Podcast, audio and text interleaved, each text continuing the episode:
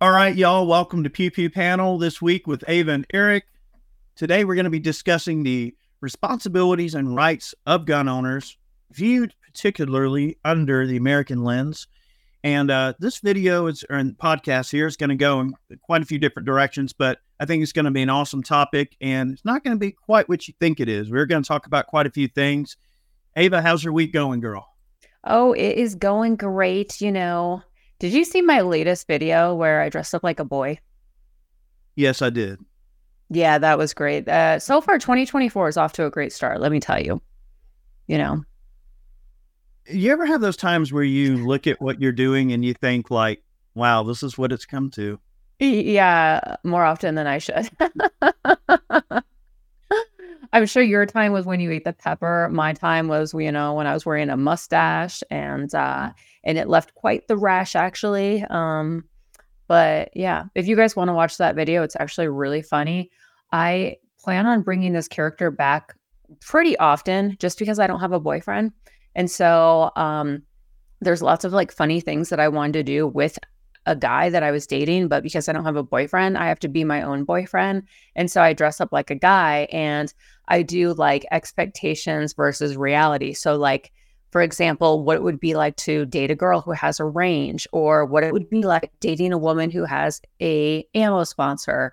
And it's really not what you would think. So, pretty, you know, I'm excited to like show you guys uh, some of the stuff that I have uh, in the works for that. But yeah, uh, anyways, Adrian, right? Huh? Named Adrian. Yeah, I figured, you know, it has to be an A name. So Adrian, you know, I don't know if I'm sold on it yet, but I'm thinking Adrian, and he's like this hipster loser um, that has met my dad. So your dad uh, sorted that out pretty quickly, though. Yeah, it was pretty funny. It was funny, but enough about my sad and pathetic life. Uh, Let's talk about Gideon Optics. Uh, so I just opened up my box of uh, it's a new optic. It's the Omega, and on the box, so it's uh, competition window size, three MOA dot reticle, auto on motion sensing illumination, one MOA per click adjustments, included 1913 Picatinny mount. This is the optic. You see nice window. Um, you can take this off if you want and then make the adjustments.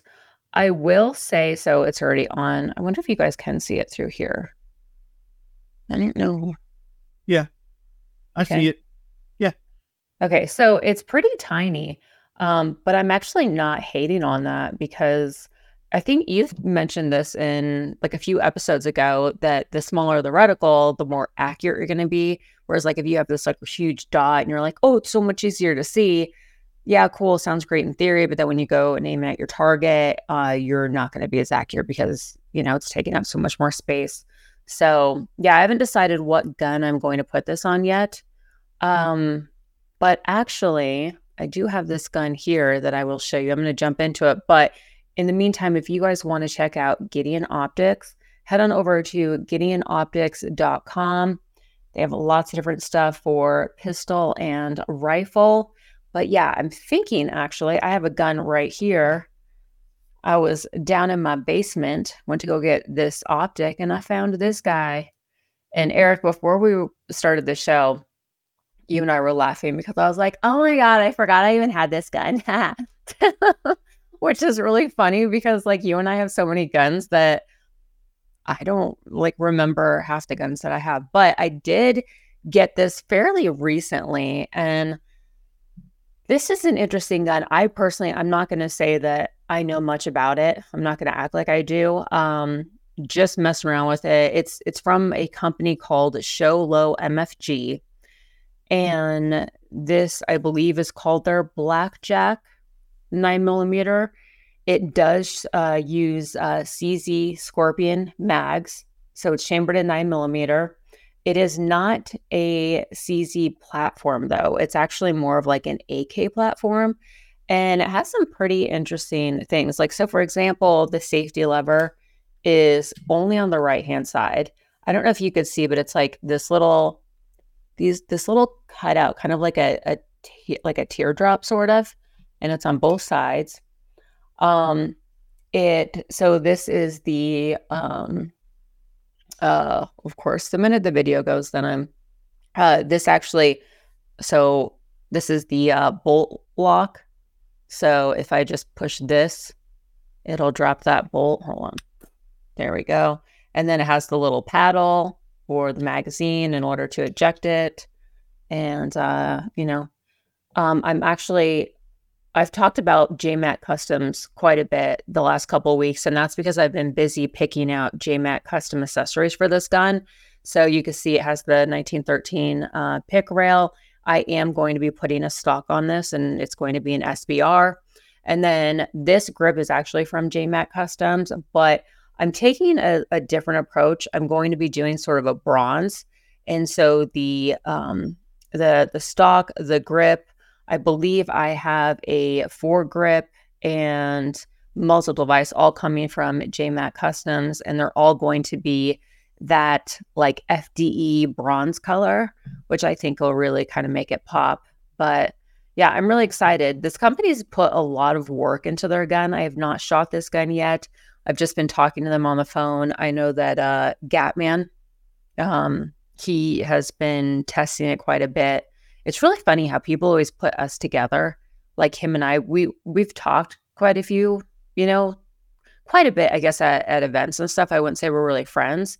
Um, I mean, I like the guy and stuff, but it's funny how a lot of people put us together and usually we're reviewing the same guns around the same time. Have you noticed that the companies typically like think when they think of you, maybe they think of like 22 Plinkster or, you know, I don't know, military arms channel or, or something like that. So there's I got to keep out of it. There's a lot of that, um, you know, cross pollination that goes on. I mean, a lot of times, I look, I'm just going to give you a little insider baseball here, y'all, that you're following. Look, yes, like when a company releases a new product, you're dang right. They might send it to Ava, to me, to Dave, to whoever, right? I'm not going to call any specific people out, but you always notice how it seems like a lot of videos will go live at a similar time. And that's not because everyone wants to necessarily post them all at the same time, but that's because usually what happens is the company has some sort of like an embargo on the yeah. video release. And what happens is when that embargo is up, people want to you know, they everybody wants their video to be at the top of the search results and they want theirs to be first and they want theirs to get the most views. So once the bar goes up, everybody just starts releasing it. And that's why you see it all at the same time. So it's not necessarily yes. planned that way as much as it just kind of happens that way. Well, I mean, sometimes it is planned. Sometimes it's like part of their marketing agenda where they're like, okay, make sure that you, you know, post your video on this date um, after this time. They don't give you a specific time, but they're like after you know, 8 a.m. Eastern, you can post your video. So, yeah. I'll usually wait like a week later. Oh, okay. So let me get you're like, I'm gonna watch everyone else's review, see what they say. Then I don't really have to review it. And then I'm like, haha, look at me. I'm Mr. Know It All. No, I typically just prefer to let everyone's content get out there first, and then I usually put mine up last. Huh. Yeah, that's cool. All right. So, what did you get, Eric? All right. Well, I didn't get anything in the mail, but, you know, we might as well show off something really cool here. Okay. So, here we have, I'm going to put this in full screen for a moment, Ava. Uh, here we've got a pre Model 8 from Remington. So, this is a Remington Model 8, and this is a really cool semi auto. Okay. In 35 Remington. Okay you notice that there's a stripper clip notch here on the top of the receiver right here. You can actually feed 35 Remington into the top of this uh, five round uh, magazine, okay, from a stripper clip. And these are really wicked guns, you know, semi auto, recoil operated, uh, you know, nice vintage semi auto piece. Uh, this particular gun is about probably 70 years old Wow. Something like that. But really cool semi auto option um, from Remington. Look at that straight comb stock. Nice thin wrist. Very comfortable gun. Very nice trigger. Uh, this particular rifle actually belongs to Chad. And I saw this one and look at that barrel shroud. You know, because this thing's recoil operated. This is, uh, I believe, the Model 8 is a Browning design. Really cool. Really cool stuff. anyway, I wanted to show that off because uh, it's just an interesting type of gun. And, uh, you know, Bonnie and Clyde uh, were ambushed with a lot of different types of, uh, of, of rifles, and the Model 8 uh, saw some use against Bonnie and Clyde. I actually you know, just uh I just saw like a, a, clip of the new movie for the Bonnie and Clyde thing that they just came out with. I saw the, saw the shooting scene and like, oh man, it is like horrific. Like I mean, they just literally got shot to death and and then not to mention um because then I, I started just doing some research to see exactly like what happened to everything and um we're totally getting off topic but like the car itself they kept everything in its you know like they didn't clean off the blood or they said that there was like uh human tissue and stuff like that in the car and like they kept they kept it exactly as is and they took it around to events and fairs and stuff like that where it was like an attraction and um, even like the clothes that they were wearing and it, it's just i don't know it was so crazy but yeah interesting. yeah, people didn't do that anymore though did they yeah that's true i know that's a good point all right uh would you rather so d4d joke asked, Would you rather have unlimited bacon but no video games or unlimited video games and no bacon? And I feel like that would be a really tough one to ask if I played video games. But the only thing I've ever really played was Frogger. and this wow. was years ago. Yeah, I remember one year for Christmas, my mom got my sister and I like I don't know, whatever, maybe it was like the Nintendo or whatever was like like huge that year that every kid wanted. And my mom surprised us with it. And my sister and I were just like, mm. like we just we didn't want it. We were I mean, I still like I grew up like playing outside, you know, uh, or I played Barbies, but we never really played video games. We had no interest in it. Yeah. So yeah, bacon all day long. Uh, I definitely love bacon, but it has to be like super crispy. You know, I am going to side with bacon here. I think that uh, bacon is the obvious choice. Uh, mm-hmm. Now, look, I grew up playing video games. Okay, mm-hmm. look. In fact, right here at my desk, look, I'm gonna I'm gonna move this out of the way here. Hang on. Let me move this lighting for a second. All right, let's see. Let's let's look through the bin here and just grab some random video games. I have about about probably 80 or 90 uh, NES cartridges.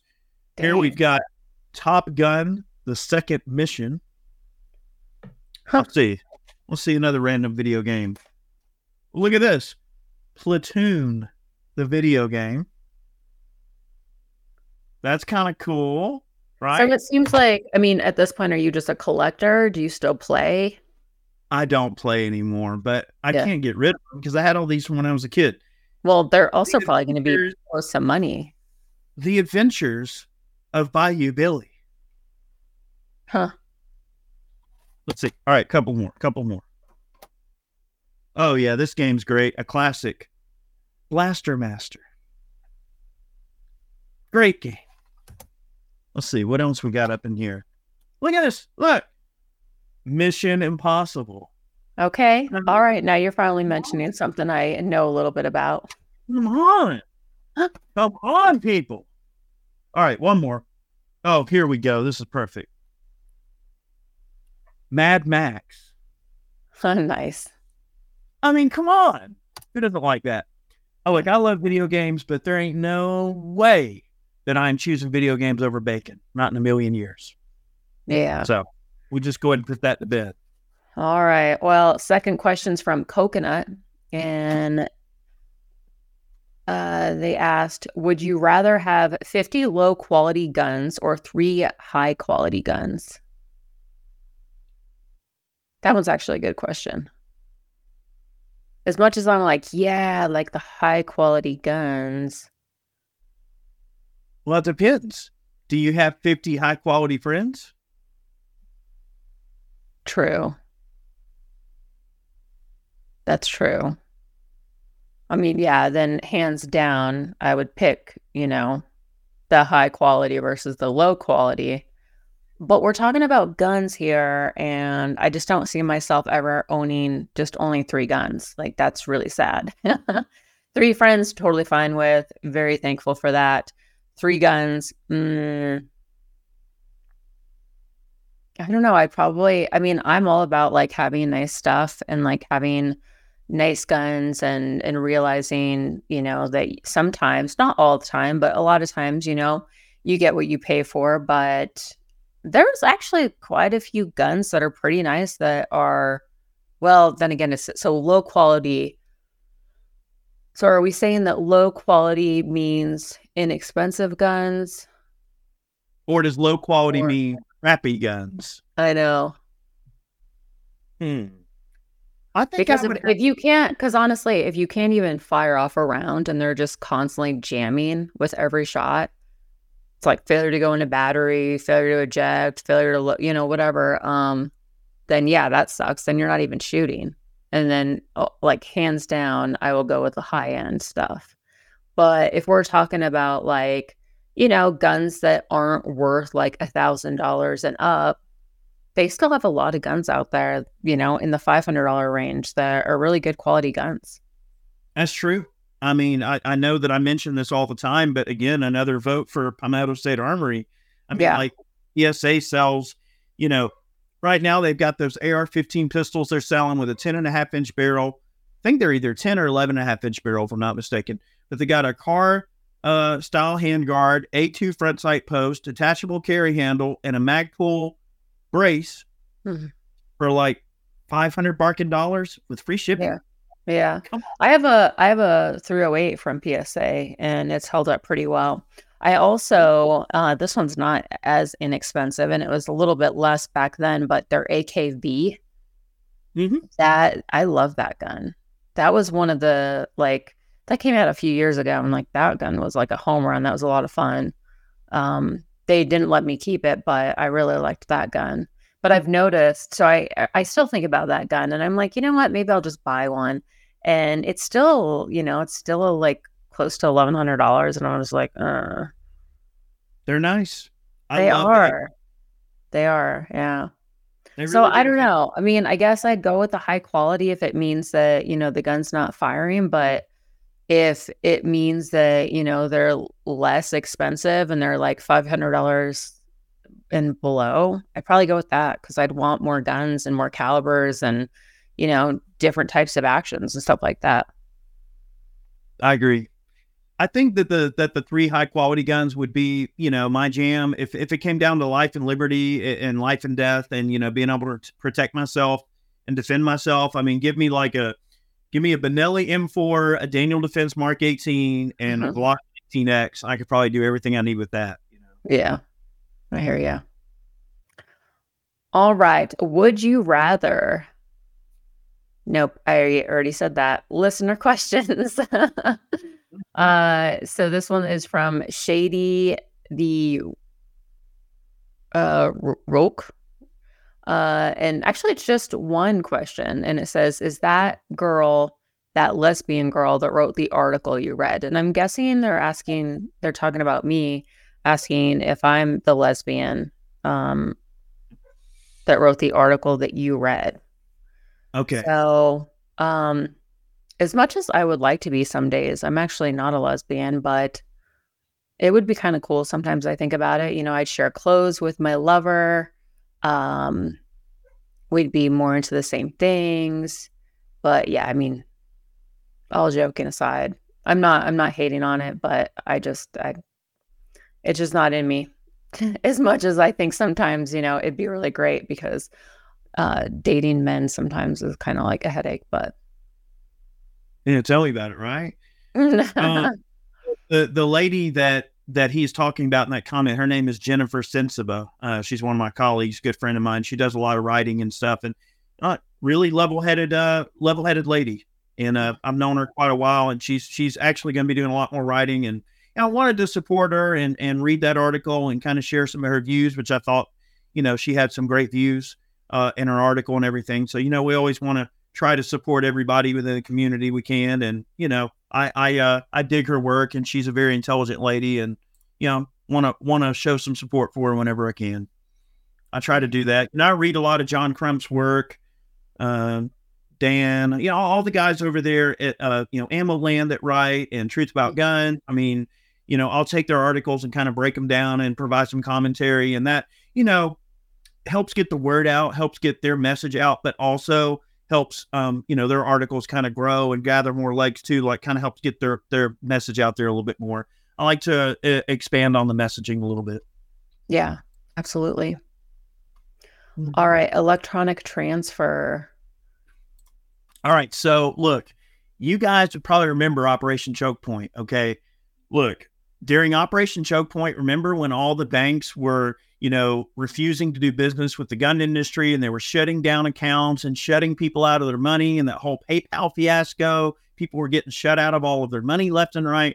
Well, mm-hmm. our friends at Electronic Transfer, the nice thing about their business is that they provide an avenue where your payment processing will never get sent down the river by anybody. They will always protect your ability to do business as a conservative business, as a gun business, any anyone who wants to be able to protect their livelihood and their payment processing needs to go with electronictransfer.com. They're, they're a great group of people. They've been around a really long time and they get some very competitive rates. Um, I'm not exactly going to put words in their mouth, but I will say um, that they do have very competitive rates. And, you know, if you're looking at different processing rates, you might want to check them out first before you decide to go with someone so check out our friends at electronictransfer.com and a big thanks to them, uh, you know, for being supporters of Pew Pew Panel and make sure that your processing is on lockdown and you don't get shut down by the the woke liberal leftist banking institutions that hate our way of life.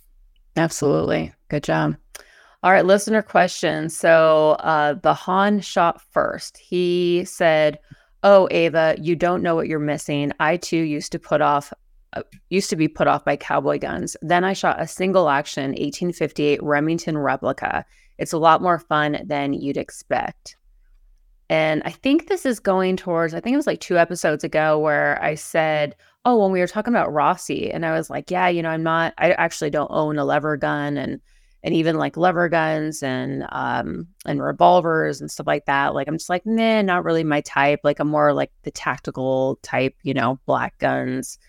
Um, but so that that's where that comment came from. I mean, look, honestly, at this point, I'll shoot anything that goes bang. And I don't mind. Like there's nothing that I won't shoot as far as what, you know, not that what I would spend my money on, but I guess what's up there in the priority list as to what I want to buy. A lot of those guns don't make, you know, aren't a priority. And I think that's why um, I collect, you know, a lot more guns that are more tactical looking. So, you know, it's so weird how how people assume that you know just because someone has has a lot of guns. I mean, like I've got a huge gun collection, but even me, like believe it or not, there's guns that that I want that I haven't gotten yet. Mm-hmm. Like I still don't own a FAL. Go ahead, yeah. sue me. But I mean, I love the FAL, but the FAL I want is going to be a pretty specific one that is going to have to be built because I'm weird like that. But you know, it is cool to like look at certain gun designs and um, you know, lever actions are fun. Single action revolvers are fun. Revolvers are fun. I grew up watching cowboy movies and stuff with my grandpa, so I always loved to watch, you know, cowboys shooting wheel guns, and that always gave me an interest in those types of guns, you know, growing up. And um, they are fun. They bring back kind of a, a, nostalgia for me to my childhood with my grandpa and everything like that. I mean, from a practicality standpoint, is it the first thing I would I would grab? Probably not, but uh, they are fun. I I love lever actions, and my favorite one, for the record, I have a 1939 Marlin 336 chambered in 32 Winchester Special. It's got the old school potbelly stock and the uh, old school scroll work on the top of the of the receiver with no drilled and tap holes iron sights only, and it shoots the living daylights out. And that's my favorite lever action. Is my 1939 Model 336. Huh. Very nice. Nice. Uh, next is Liberty or Death 18, or I'm sorry, Liberty or Death 8983. Best subject you've covered with Ava yet. Drones will affect any modern day conflict. Just look at Ukraine. And this is uh, in regards to our Civil War episode. And that episode actually did really well.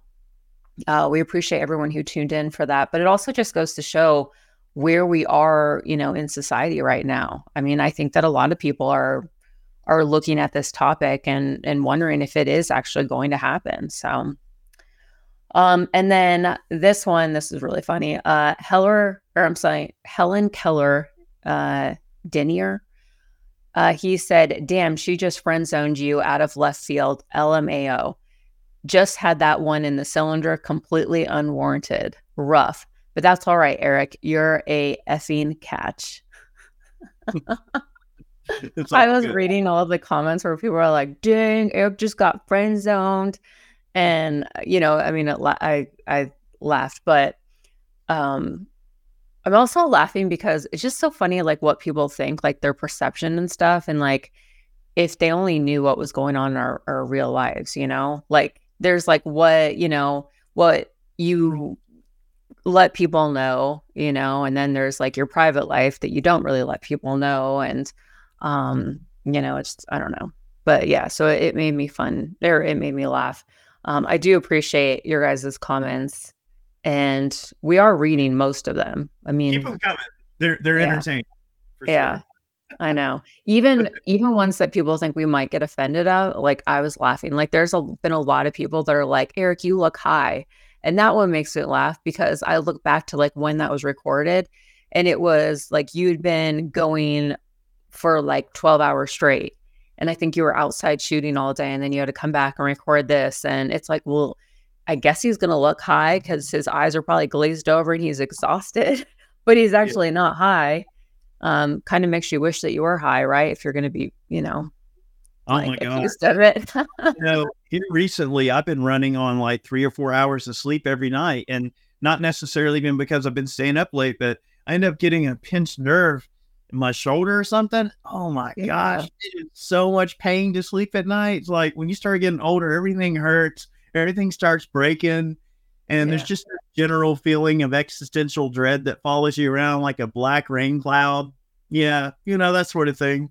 No, and, I get it. Uh, you kind of start running on adrenaline, you know. So that's yeah. kind of where I'm at in life right now. I'm just running on pure, uh, unadulterated uh, hatred, I suppose. I mean, I think a lot of people though were sort of probably in similar similar spaces, uh, especially with like the holidays and stuff, which can be really wearing. You know, there's so many things that you have to get done, and then you have family coming into town, or you're traveling, and so I think, you know, I think at the end of the day, like realize that we are also people, and we're going through very similar things that you know that others are going through, and maybe just give us a little bit of grace. I mean, hell, Eric, if you want to wear sunglasses while you record the episode because the, you know, the light is is bright, like so be it. Who cares? You know, you're still putting out content.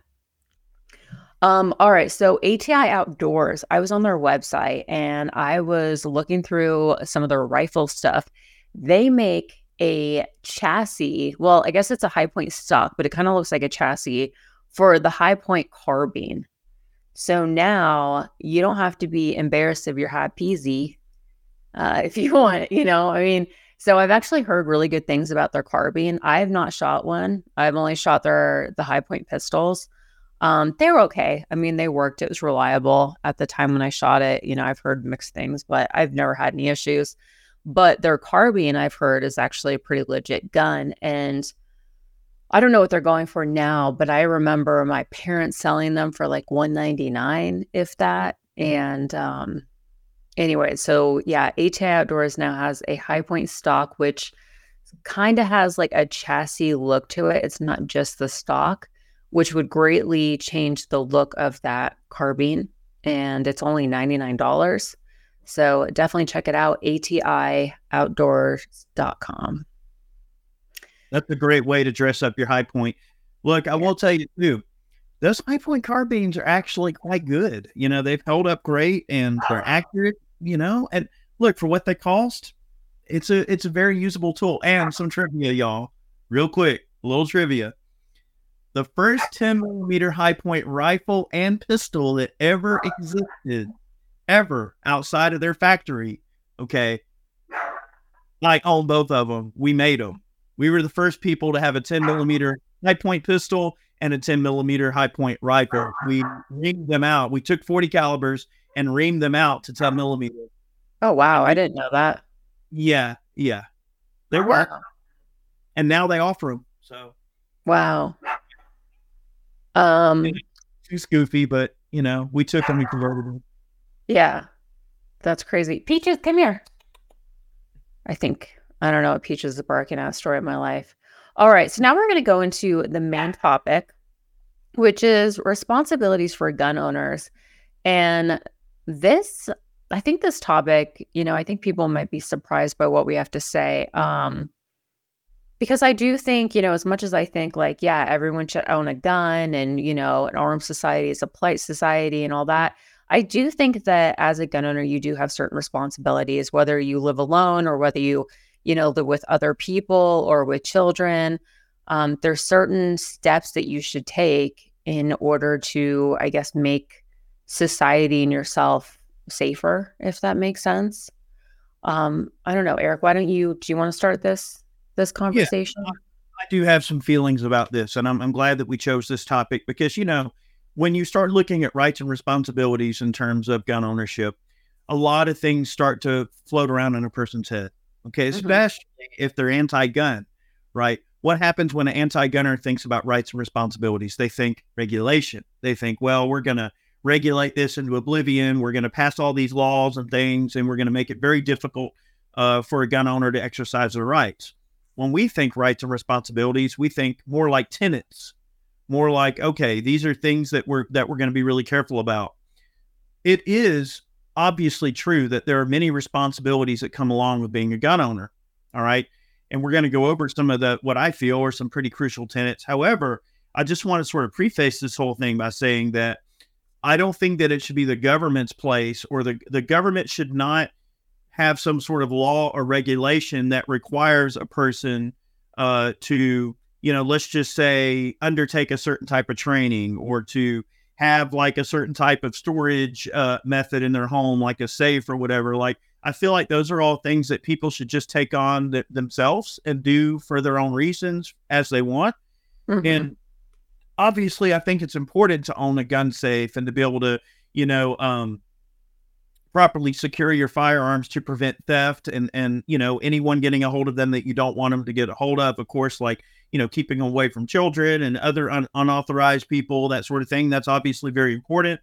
So it's not like, you know, gun owners at large, Ava, are ever going to sit there and say, you know, that, well, if you own a safe, you're dumb. Well, obviously, yeah. I mean, we think everyone should own a safe because we don't mm-hmm. want to see fall into the wrong hands. We just don't want the government to be the arbiters of that conversation. We don't want yeah. them to be able to pass some law or provide some level of infringement that places them in between the rights and the object at hand. And I think that's where the huge disconnect is with many people on the pro gun side versus the anti gun side is the anti gunners always want to immediately go to pressing regulation, to, you know, some form of infringement, right? And then people on our side always want to go, well, well, like, wouldn't it be common sense that you have a gun safe? Wouldn't it be common sense that the idea of being a gun owner is do no harm, right? I mean, think about it like the medical profession do no harm. Well, isn't it the same with a firearm? Do no harm. Would that mean, all right, I need to make sure that I know how to safely uh, load and unload and use and manipulate a firearm and, and carry a firearm in a way that doesn't harm another person inadvertently, right? Do no harm. Okay. If I if I have a gun just sitting somewhere, it needs to be in a safe, right? Okay. Again, do no harm. The gun can't harm anything if it's properly secured. It can't fall into the wrong hands or get stolen or something like that if it's locked up and in a safe place. And it's not that gun owners have an issue with any of that. But I think, again, Ava, the big disconnect is people don't want to be told what to do. And they certainly don't want to be told what to do uh, by some overseer government entity who is going to use it as some giant excuse to infringe on our rights. And hmm. I think that's where the big disconnect is when it comes to these responsibilities and everything like that when we say responsibilities and rights, what it's important to, to remember is that understanding our rights is as much of a responsibility and of that right as the right is in its own regard. So to mm-hmm. say responsibilities and rights, that's why it's important to separate those things because our rights, so many people own a firearm like there's a lot of new gun owners, right? In 2020, we saw a huge increase in NICS checks. And those checks that go through the FBI NICS system have been increasing like crazy, even up until now. Like right now, we're at an all time relative high for NICS mm-hmm. checks. More new gun owners than ever before in American history, just probably in the last four or five years, right? Permit applications are up, right? More states are adopting constitutional carry. Okay. Lots of gun control is getting shot down in the district courts. And in some cases, like we see with uh, New York State Pistol Rifle Association versus Bruen. they're getting shot down with things like Bruen. So gun control is on its dying breath. We just have to let it die. We have to let it legislatively and injunctively die in that in the death throes of that process. The problem is, is people don't really understand what their rights really are. You know, they know they can go into a gun store, they can buy this object, and they know it's very ostracized and politicized, and they know some people hate it, but they may not really truly understand what their rights are, what their rights mean. Yes, there are responsibilities to owning a firearm, to possessing an object, right? This object can be dangerous, but it can also be, you know, quite fun and exhilarating. And then there's all these other, you know, me- uh, mechanical, uh, you know, the way this thing works is, is obviously really cool. So there are many reasons to own a firearm, but beyond the responsibilities, it's about understanding our rights as well. And I think that's where a lot in our in American society, Ava, have really gone wrong is that they don't fully embrace what the rights really mean, what the Second Amendment really means, what its meaning really is, what its value really is to us. So, um, yeah, you know, that's no, kind of. I absolutely agree with you. Um, but I'm going to play devil's advocate for a second. The problem is and I and I will admit I'm sometimes torn with this. The problem is is that some people are so incredibly stupid that they don't, you know, that I don't say that I don't think that they need, you know, government control or government laws or anything like that, but really government to tell them what to do. But sometimes it's like people have no common sense you know, I mean, it's it would be common sense. Hey, you own this object that you're using to, you know, protect yourself against the government attackers, you know, whatever. Um, and it probably would be a good idea for it to not fall in the wrong hands. But yet there's people out there that are just like, you know, leaving it right there on the seat of their car, door unlocked, go and run errands, and then that's when, you know, guns fall in the wrong hands. And so it's like, I definitely, you know, I, I hate any sort of government control. I'm very much anti government. Anything that's government ran is a joke. Even, you know, the laws that government has, you know, put in place uh, is isn't really enforceable and and it's pretty unclear. I mean, even here in Colorado, they passed a law in the last couple of years where um, it's mandatory that you have your gun locked up. And, you know, but what's the definition of locked up? The fact that I go into my house and I lock my door. You know, one can argue, okay, it's locked up. It's in my house and there's there's like, you know, a, a key and lock. Um, but I guess I, I also am torn because if it wasn't for all these people that just lacked common sense or that just were so nonchalant about it, what are we supposed to do for them? You can't legislate morality, and you can't re- you can't legislate common sense.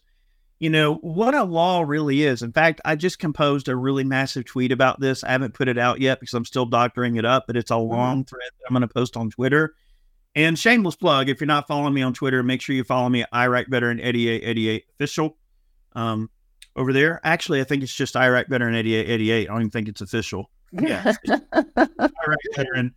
Yeah. Nameless plug, but uh let me verify that. I'm on I mean I'm on the Twitter too, yeah. okay. right.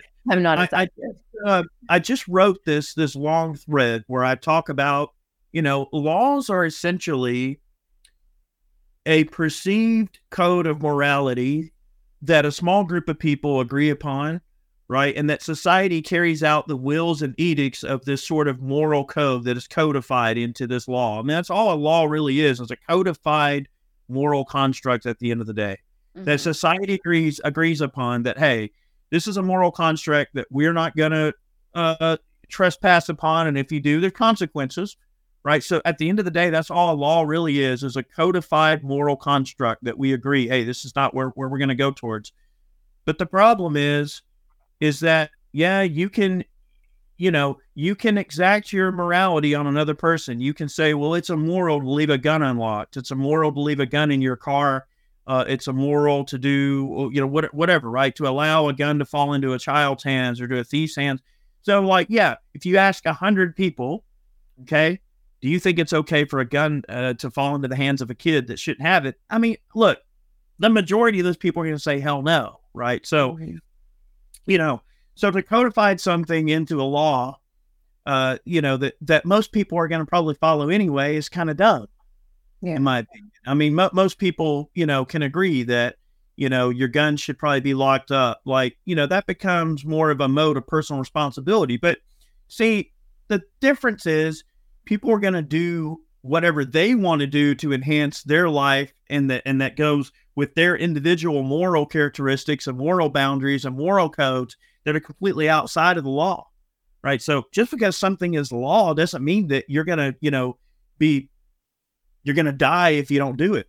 Yeah. So to some people, they view the laws as a mere suggestion. And I'm not gonna lie, like there's certain cases where I view laws as mere yeah. suggestion. Okay. Literally, as you're saying this, I was like, maybe I'm guilty of that too.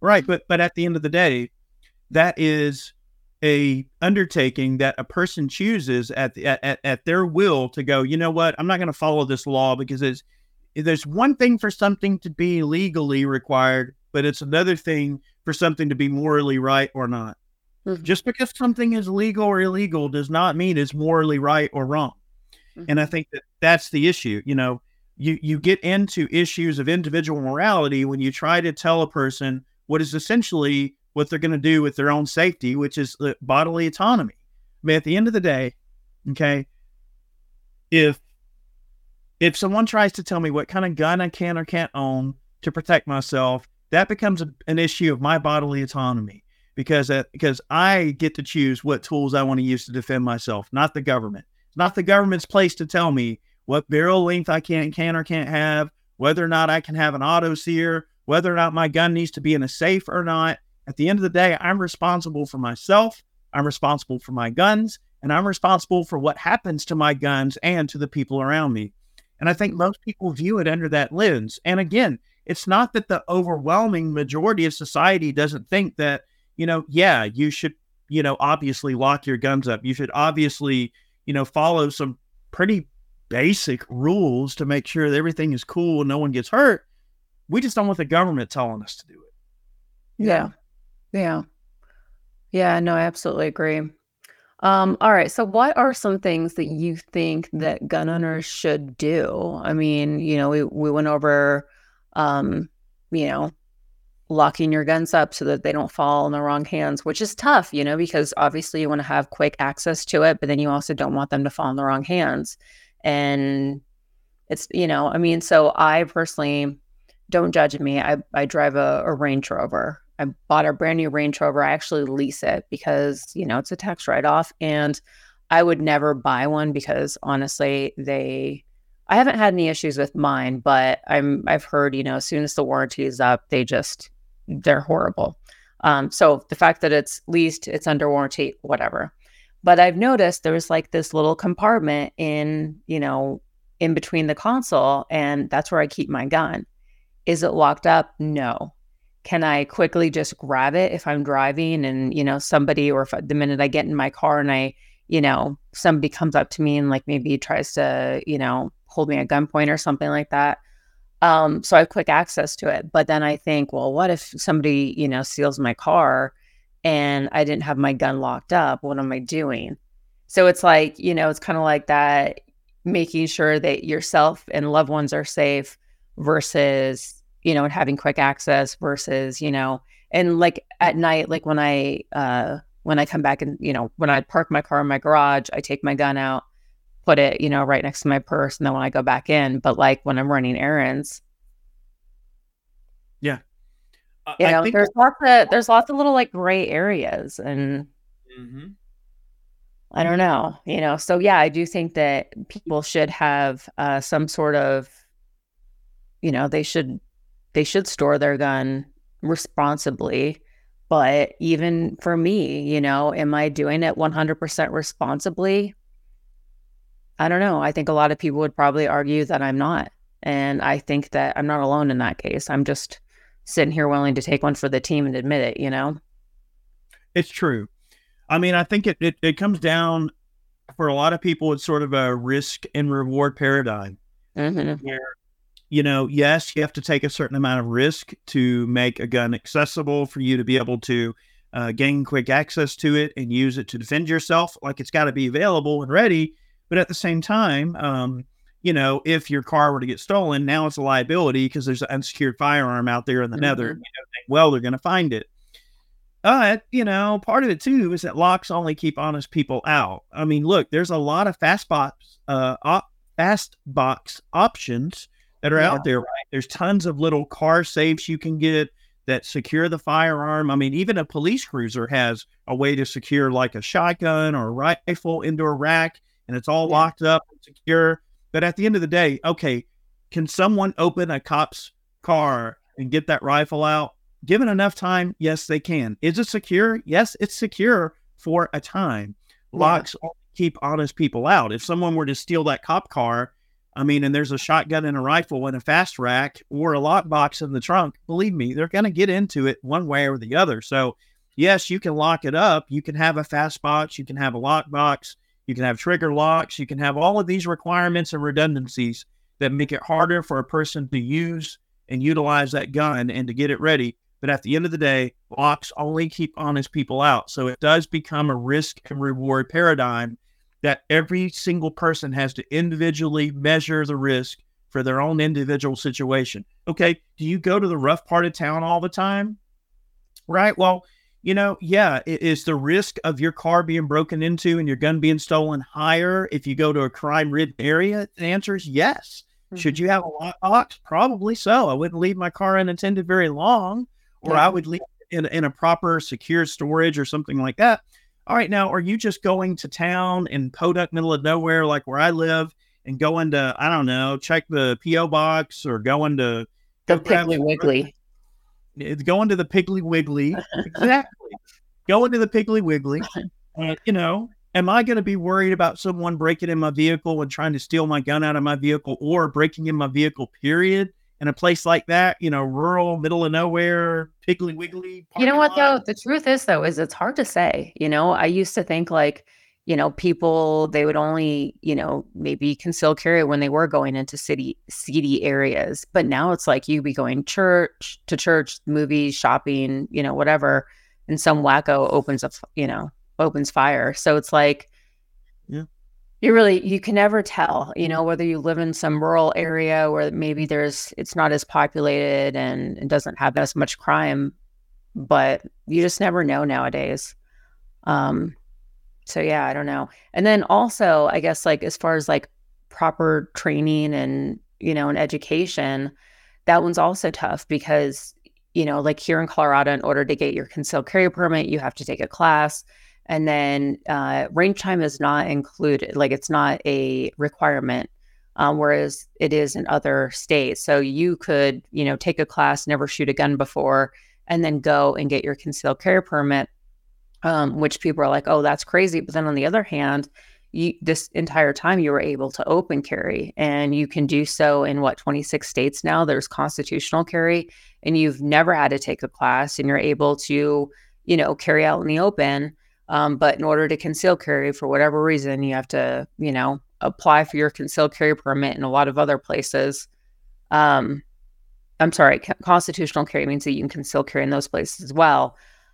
But it doesn't mean that, you know, you have that reciprocity in other states and stuff. So it's like, but at the same time, as an instructor, I can't tell you how many times, you know, I see somebody come in and, um, they, you know, it's always the ones that have said, like, yeah, you know, I've been shooting for like the last 15 years. My grandpa taught me, whatever. And it's the ones that like have like the least bit of knowledge. Like they think they know what they're doing, but oftentimes they're probably the most dangerous on the range. Yeah. And it's just, you know, so then at that point, you know, do do gun owners, you know, do they have a responsibility to maybe take a class or read a book or watch a few a few YouTube videos on safe gun handling or even just reading like the four basic, you know, gun safeties. Yeah. I mean, I would think so. I think that it is reasonable. I think it's a reasonable expectation for a person to at least be able to get behind a gun and do no harm. Again, always yeah. go back, do no harm, right? Do yeah. no harm. So if you can't get behind a gun and make sure that you're going to do no harm, and that means don't shoot yourself or someone else, right? That's the bare minimum tenet of being a gun owner is to make sure that you are safe enough that you're not going to hurt yourself or someone else, or you're not going to have some sort of an accident. You need to understand the power that guns have. You need to understand what they can do, you know, and that goes back to those original four rules of gun safety that we all drive home so hard, right?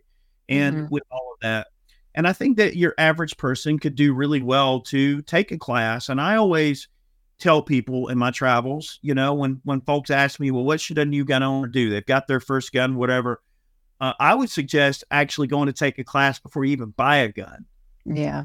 You know, like go to a range where maybe they rent guns and have an instructor rent a gun for you and, and recommend a gun. Or maybe some instructors might bring a few uh, loaner guns with them that you can try out.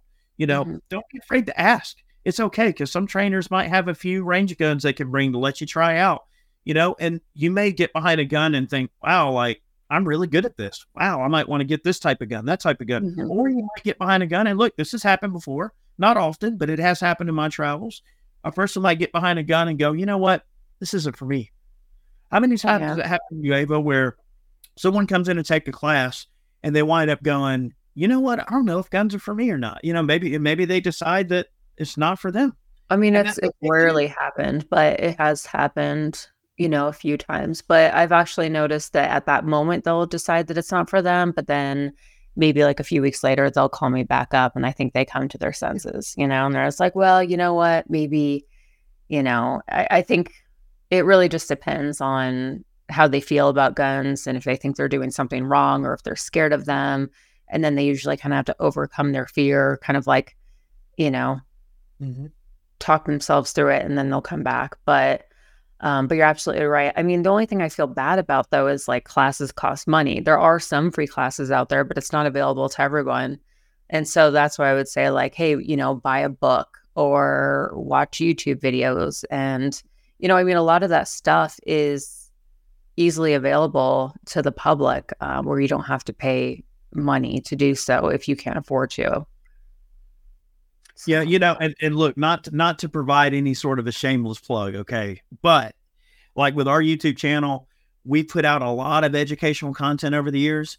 Like, mm-hmm. if you want to know about the differences between carry ammo and ball ammo, or if you yeah. want to know about the differences between different action types, or if you want to know the differences between pump and semi on shotguns, or uh, different shotgun color codes and different shotgun loads, like We've done all of that 101 type stuff. We laid down that core information and it's free. All you have to do is just look up our videos and there's a ton of educational content. If you go to our channel and go to playlists, okay, under playlist, there should be one that's entitled like, uh, you know, basics or 101. And that lists all of our 101 videos where we talk about the basics, um, everything you need to get into being a gun owner, how to fill out a 4473, how to buy a gun, where to buy a gun, you know, safety, uh, mechanisms, mechanics, you name it, sight alignment, you name it. We, we've done videos on just about all of that over the years.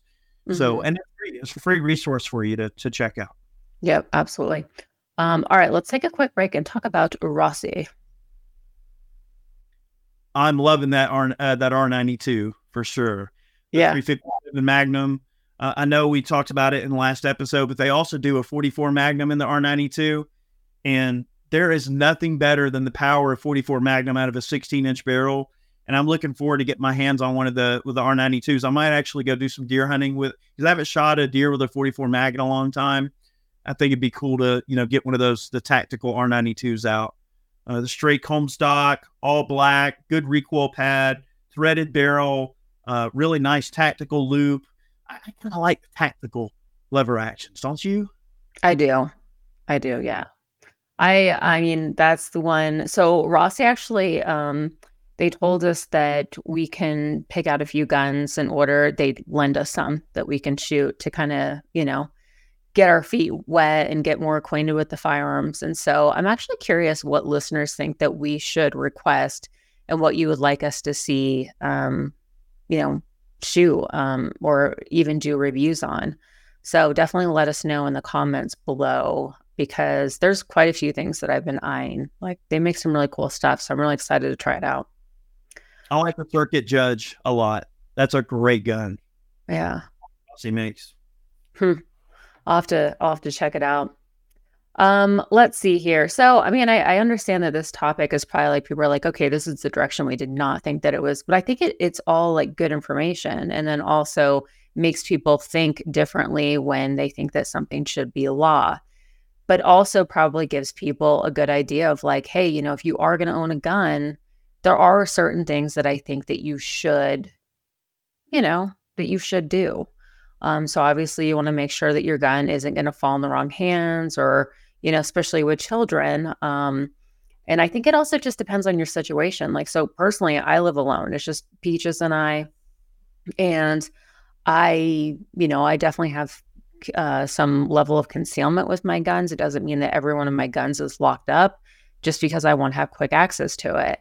Um, and then as far as like a gun safe, I actually have an entire gun room and it's pretty well locked. Um, I mean, you need a code to get in. Uh, there's sensors everywhere. There's cameras everywhere. There's you know locks on anything, and it's it's you know it's made actually pretty well. But I think most people would be you know surprised to hear that like yeah I don't have a gun safe. Like my guns aren't in a gun safe. um, but I think if I had children, um, you know, keeping a gun in my nightstand drawer or in a drawer in the kitchen or, you know, here in my office. Um, I actually have a total of eight guns now throughout my house. And yeah, I mean, anybody could probably find it if they really looked, but they would have to look for it. And but if I had kids, then I'd probably develop some sort of, you know, put it in like some sort of locking mechanism. I'd probably get one of those like magnetic locks just because, you know, it's not going to go dead. I don't need to be, you know, I don't have to like charge it up or change out the batteries or worry about my fingerprint or finding the key. So I do like the magnetic locks, but um, so that's another thing. Um, what other things do you think, you know, um, that would be responsible for gun owners? Look up the tactical walls. Those are really cool. They make uh, shelves, they make mirrors, they make fake uh, you know, clocks, all sorts yep. of stuff. Tissue boxes, coffee yeah. tables. You could be like 007 in your house if you want to.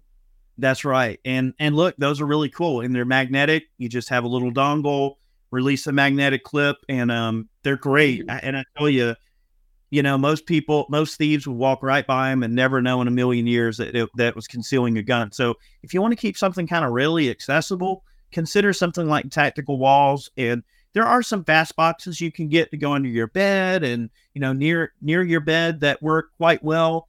However i mean those types of situations they're cool but if a thief sees a fast box of some sort they're going to assume there's a valuable in it. And you know yes it might prevent someone for, from immediately gaining access. Really the fast boxes are more to like keep your children out and stuff like that. Er, I mean a thief is just going to steal the whole box with everything in it. So yeah. It's really more to prevent access to minors, you know, to keep your kids away from the guns, which is obviously quite important. I mean, there are a lot of accidents that occur and, and kids get hurt because firearms are unsecured and definitely don't want that. Yeah. Um, I would also recommend if anybody loses their gun or has their gun stolen, I would definitely recommend reporting it. Um, also because one, there's a chance that you could get it back if you do, if it if it you know turns up. Uh, but then, you know, I mean, I think people would be surprised, but guns don't always have, um, I guess, a trail. Um, I think people would be pretty surprised by, you know, people think that like that gun is registered to them. It's technically not. I mean, depends on on the state, but for the most part, um, most people, all they could do is track from where that gun came. So, you know, they see that, okay, the manufacturer sent it to this distributor and that distributor sent it to that federal firearms license. And then that gun store uh, then, you know, sold it to this person. And that's about as much of the trail. And then after that person, they could have sold it in a private sale, which in a lot of states is still legal. And then that person could have sold it to somebody. And eventually it's just like, you know, good luck tracking that. Um, another way that they can track is if your name comes up. So let's say, you know, I get in trouble for committing a crime and they do a report on me and they see that, you know, or a trace and they see that, like, okay, I purchased a gun from this gun store. They don't know what I purchased. They just know that I filled out a 4473. They would call up that gun store and ask them, hey, you know, can you submit the background check that that person did? And then they would know exactly the make, model, and serial number. Um, but otherwise it's it's really not as easy for law enforcement to detect if a gun is stolen or not. Yep. And there are some jurisdictions where, you know, you can obviously get in trouble for not reporting a stolen gun. And mm-hmm. and look, I think it goes without saying that if it's an NFA item and it gets stolen, you must most certainly must report yeah. that. And it it is good to report a firearm when it's stolen and give as much information as you can because believe it or not, you do get them back sometimes. Yeah. Um, but you'd actually be surprised. A lot of them the do actually thing to do is to prevent the gun from being stolen in the first place. That's exactly. what you just on doing. yeah, absolutely. Sure. And then um lastly for me, I would say, you know, make sure that you're aware of what the laws are like if you're traveling and stuff don't just assume that, you know, especially if it's like if you have your concealed carry permit in one state, don't just assume that every state is going to have that exact same rule. I mean, it could be complete opposite.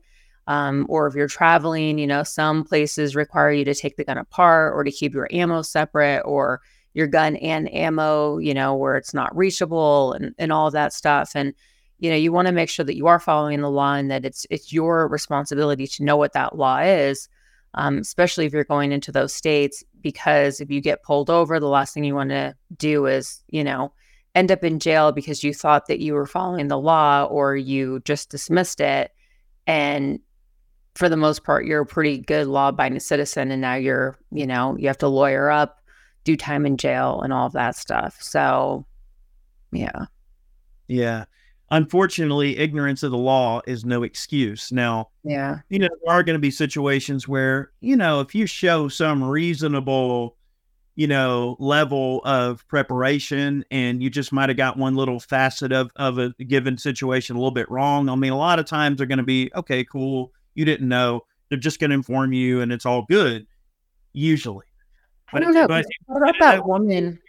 Where someone's so, a jerk yeah, exactly. There's been some cases where there was one woman who I think she was in Connecticut and then she crossed into another state and got pulled over and she thought she was being nice by like or responsible by telling the the officer like, "Hey, you know, I have a gun in my glove compartment. Here's my concealed carry permit." And they like arrested her right on the scene and it ended up being this whole I mean, we're talking about years ago. And I want to say maybe she had a SCCY pistol or it was whatever gun she had uh, when that company found out they actually helped with her legal fees because they just couldn't believe it. And and she just thought she was being you know a good person by just like offering up information to avoid any issues. And instead you know that extra information that she gave i mean she ended up in jail and and had a lawyer up and it, it cost quite a bit so anything you say can and will be used yeah. to you. Uh, look, y'all, they tell you right there. Yeah. Do not ever offer up any information unless you absolutely have to. Mm-hmm. When I get mm-hmm. pulled over, I don't say a dang thing. I don't say anything. Yeah. Well, in some states, in some states, there's a duty to inform, and in other states, there is not. And what that means is uh, duty to inform means that you inform them whether or not the cop asks. Duty, like not, you know, no duty to inform, which we have here in Colorado, you do not have an obligation to offer the information unless the police officer and law enforcement asks. And at that point, then you have to tell them. But yeah, so anytime I've gone pulled over, I do not offer that information. I'm also not one of those people that thinks that, you know, I'm being like a good person by giving them my driver's license with my concealed carry permit. It's none of their business if I'm a concealed carry permit holder or not. I just, you know, the the least amount of information that I tell them, the better. Um, but you know, some people think that they're being a better person by being like, look, no, see, I I conceal carry, and you know, and I even passed the background check to do that, and they just, yeah, it's I I say do the very like the bare minimum. So the only duty you have is to get that traffic stop over with as soon as possible. Yeah. Whatever whatever is the door to that is where you need to you need to find that door and you need to run through it. Mm-hmm. Get it over as quick as possible. If they're pulling over you for uh, pulling you over for a stupid busted tail light or something, do you have a busted tail light? Yeah, I do. I totally do. You got me. All right, give me the ticket. Bye. Like, leave it at that. Don't don't try to play lawyer on the side of the road, y'all. Yeah. Just don't.